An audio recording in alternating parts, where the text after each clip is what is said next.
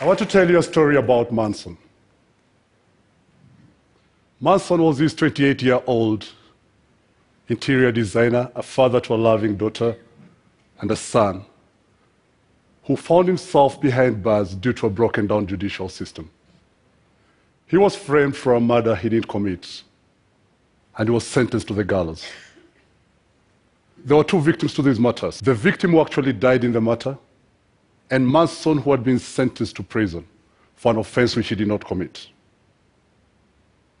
He was locked up in a cell eight by seven with thirteen other grown-up men for twenty-three and a half hours a day. Food was not guaranteed that you'd get. And I remember yesterday as I walked into the room uh, where I was, I imagined the kind of cell that Manson could have been living in, because the toilets that, the, room, the small rooms that were there were slightly bigger than the eight by seven cell. But being in that cell as he awaited the executioner, because in prison he did not have a name. Manson was known by a number. He was just a statistic. He did not know how long he would wait. The wait could have been a minute, the executioner could have come the next minute, the next day, which could have taken thirty years. The wait had no end.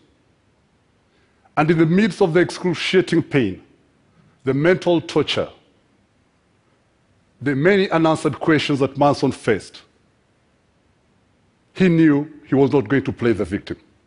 He refused to play the role of the victim. He was angry at the justice system that had put him behind bars. But he knew the only way he could change that justice system or help other people get justice was not to play the victim. Change came to Manson when he decided to embrace forgiveness for those who had put him in prison. I speak that with a fact, as a fact, because I know who Manson is. I am Manson. My real names are Peter Manson Ouko. And after my conviction, after that awakening of forgiveness, I had this move to help change the system. I'd already decided I was not going to be a victim anymore. But how, how was I going to help change a system that was bringing in younger inmates every day who deserved to be their families?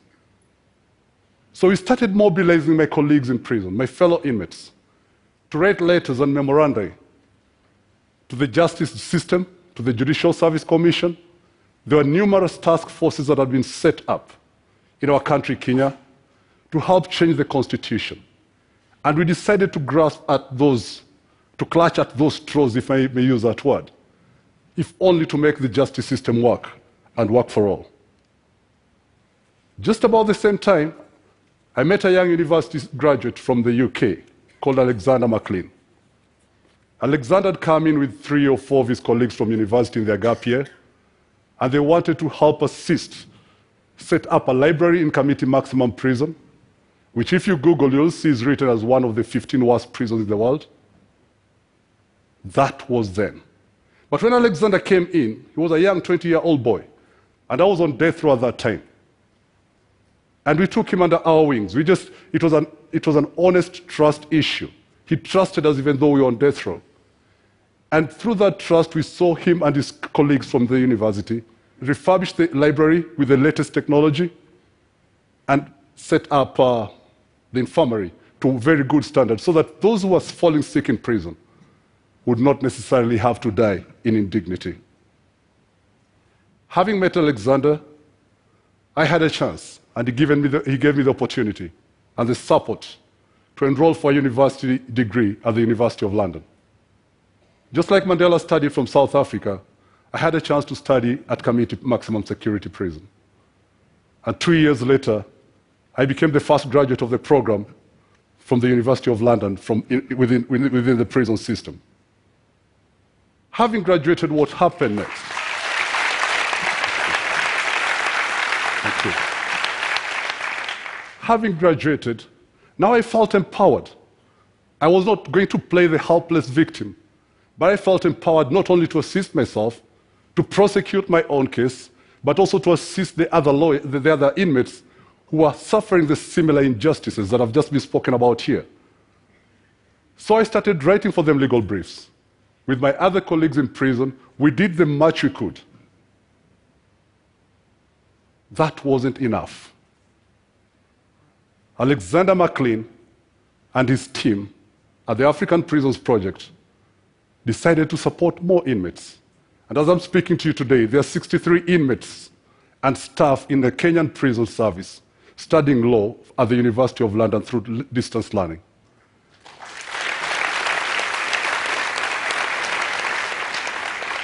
These are change makers who are being motivated not only to assist the most indolent in society, but also to help the inmates and others get access to justice.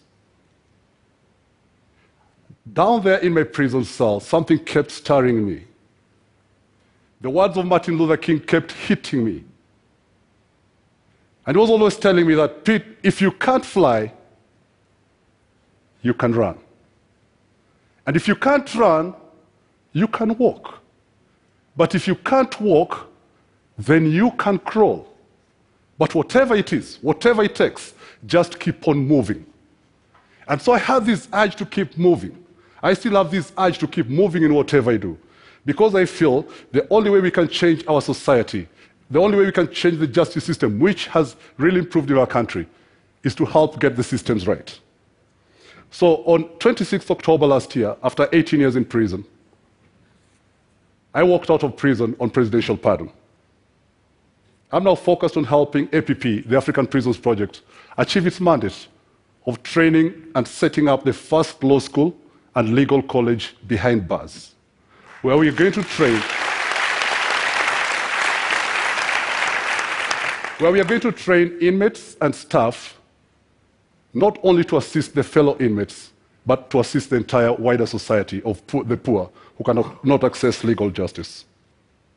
So as I speak before you today, I stand here in the full knowledge that we can all re-examine ourselves. We can all re-examine our situations. We can all re-examine our circumstances and not play the victim narrative. The victim narrative will not take us anywhere. I was behind bars, yeah, but I never felt, and I was not a prisoner. The, the basic thing I got to learn was that if I thought, and if you think you can, you will. But if you sit thinking that you can't, you won't. It's as simple as that. And so I'm encouraged by the peaceful revolutionaries I've had on this stage. The world needs you now. The world needs you today. And as I finish my talk, I'd just like to ask each and every single one of you here, wonderful thinkers, change makers, innovators, the wonderful global citizens we have at TED. Just remember the words of Martin Luther King. Let them continue ringing in your heart and in your life. Whatever it is, wherever you are, whatever it takes, keep on moving. Thank you.